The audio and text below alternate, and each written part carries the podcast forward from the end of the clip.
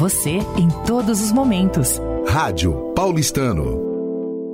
Falando de arte, apresentando hoje a exposição do Alejandro Lorre, é um artista que Bel e eu nos apaixonamos assim pela força e expressividade do trabalho dele. Ele tem uma história internacional de uma fase é, das matas e florestas dele, mas a gente está apresentando aqui um outro lado desse artista cubano radicado no Brasil e talvez essa força de expressão venha até desse de Cuba. Conta um pouquinho como é que foi esse a sua entrada no mercado de arte, Alejandro. Então, mas aqui no Brasil, o que que trouxe o Brasil e de alguma maneira isso repercute no mercado? Ou seja, como se expõe essa obra lá fora? Do Brasil, eu trouxe para o meu trabalho que ele se fundamenta, ele descansa sobre o lado sensível e experiência. O que, que eu trago do Brasil? O lado racional, com a grande experiência, o concretismo, mas não só pictórico, pictórico também, também na, na poesia concreta brasileira. De fato, todos esses trabalhos são uma espécie de alfabeto ou de possibilidade de alfabeto e com muito aproveitamento do concretismo brasileiro. A página em branco, do, com o verso, etc. Eu acho que as operações também que eu faço de recorte tem tudo a ver com esse lado racional que na hora que você recorta, você decide, você toma decisões de intervenção. E aquilo que você recorta, que, que fica fora, nunca mais volta para a obra, sino como uma ausência. Daí também o título da, da exposição. Acho que seria claro. pertinente a, a, tua opinião aí. Não sei se você percebe alguma coisa, Felipe, como artista. Felipe, como é que você enxerga o que nós estamos apresentando hoje aqui no Clube Paulistano? Eu queria dizer que, por experiência própria, eh, eu também, como expositor aqui em outras oportunidades, eh, eu fui, assim, eh, vamos dizer, estimulado a mudar o meu trabalho. E o que eu vejo na obra do nosso querido amigo é isso. Eu conheço ele de uma, de uma produção muito diferente e de longa data, de muito tempo, amigos queridos, né? Mas o, que ele faz aqui agora é uma coisa inovadora, é uma coisa que para mim me marcou bastante. Eu achei muito interessante e eu acredito que vocês têm alguma alguma, alguma responsabilidade nisso. Isso é muito bom, é muito bacana. E eu acho que o artista muitas vezes precisa de um pouco de, de incentivo né, para sair da, vamos dizer, do, é, do espaço de conforto que nós temos, de fazer aquilo que a gente sabe fazer com tanta, não vou nem dizer facilidade, mas com tanto amor e paixão. Mas às vezes se lançar para uma oportunidade nova é importante. Tá? Sim, nossa vida toda é, é, querendo conquistar espaços, maneiras de construir os espaços e depois de construir, de desconstruir esses espaços.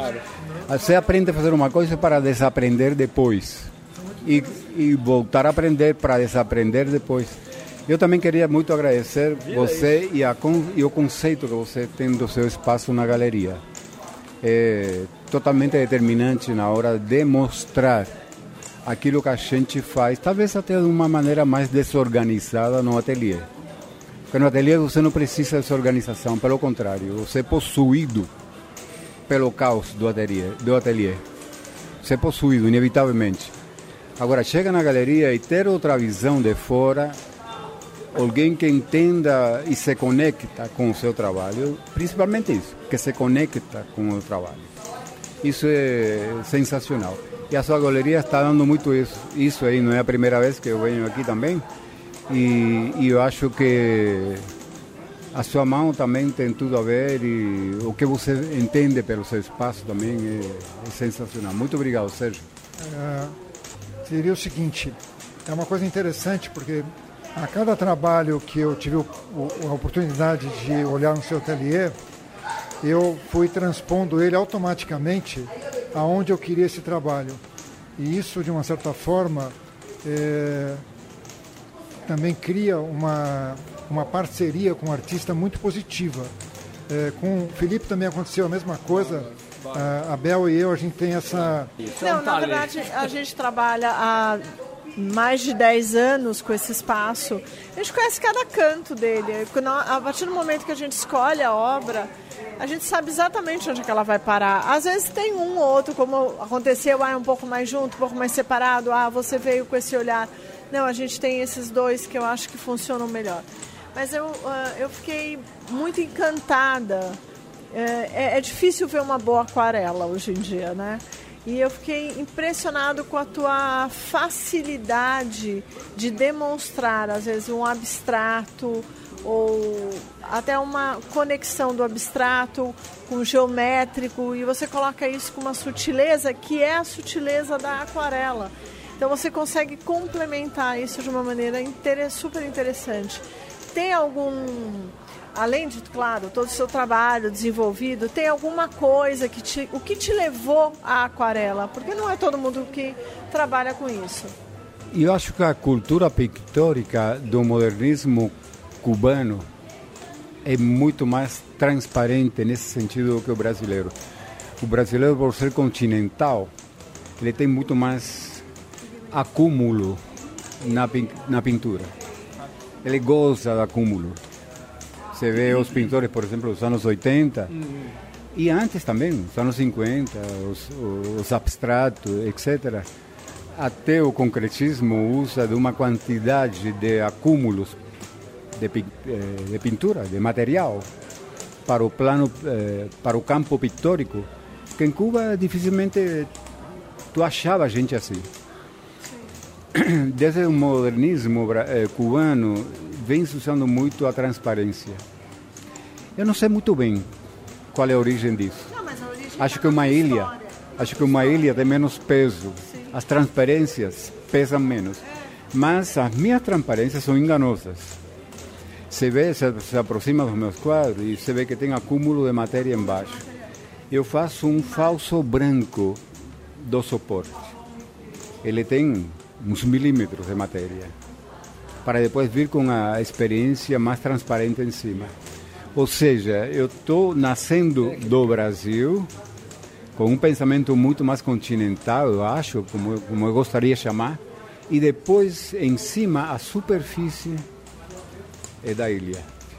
É da transparência, daquilo que. Transparência mas, das águas, né? Mas essa técnica que você está descrevendo hoje vem muito da tua, do teu trabalho histórico, né? Aquilo, aquilo ali, meu caro, não é, é, é uma coisa que você desenvolve com muitos anos de trabalho para depois chegar numa revelação diferente. Os dois são muito barrocos. Ah, ah, ah, ah, ah. E o barroco no Brasil é importantíssimo também. Mesmo as versões mais recentes que ainda nem se reconhecem barrocas.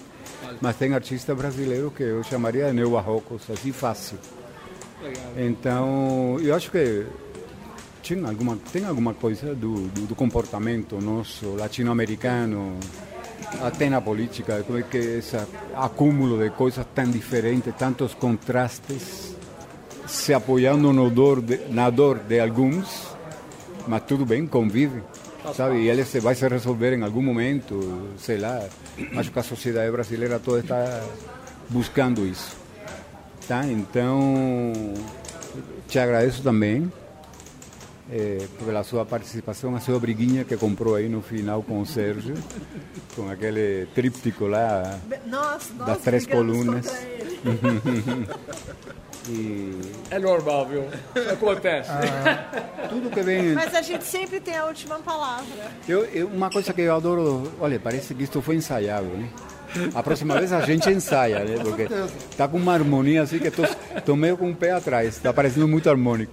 Mas é, eu acho que o, o artista brasileiro sempre me, me impressionou muito. Primeiro porque ele é muito engajado ele consegue expressar muito bem aquilo que ele faz. A diferença de muitos cubanos. E isso eu aprendi aqui no Brasil. Falando, falando de arte, teve a oportunidade de trocar é, uma série de informações técnicas e de conteúdo artístico no processo informativo, como é que nasce uma obra, o, o, o que gerou isso dentro da, da, do processo de crescimento de um artista é, cubano que adentrou o Brasil, conquistou seu espaço e hoje particularmente também, é, falando de arte, introduziu um segundo artista para criar esse, esse momento mágico que a gente está tendo aqui.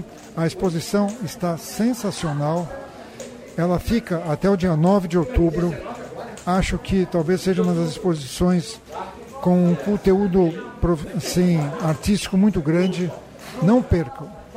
Falando de arte, Sérgio Scaff e Bel Lacasse. Rádio Paulistano. Uma rádio feita pelos sócios do CAP.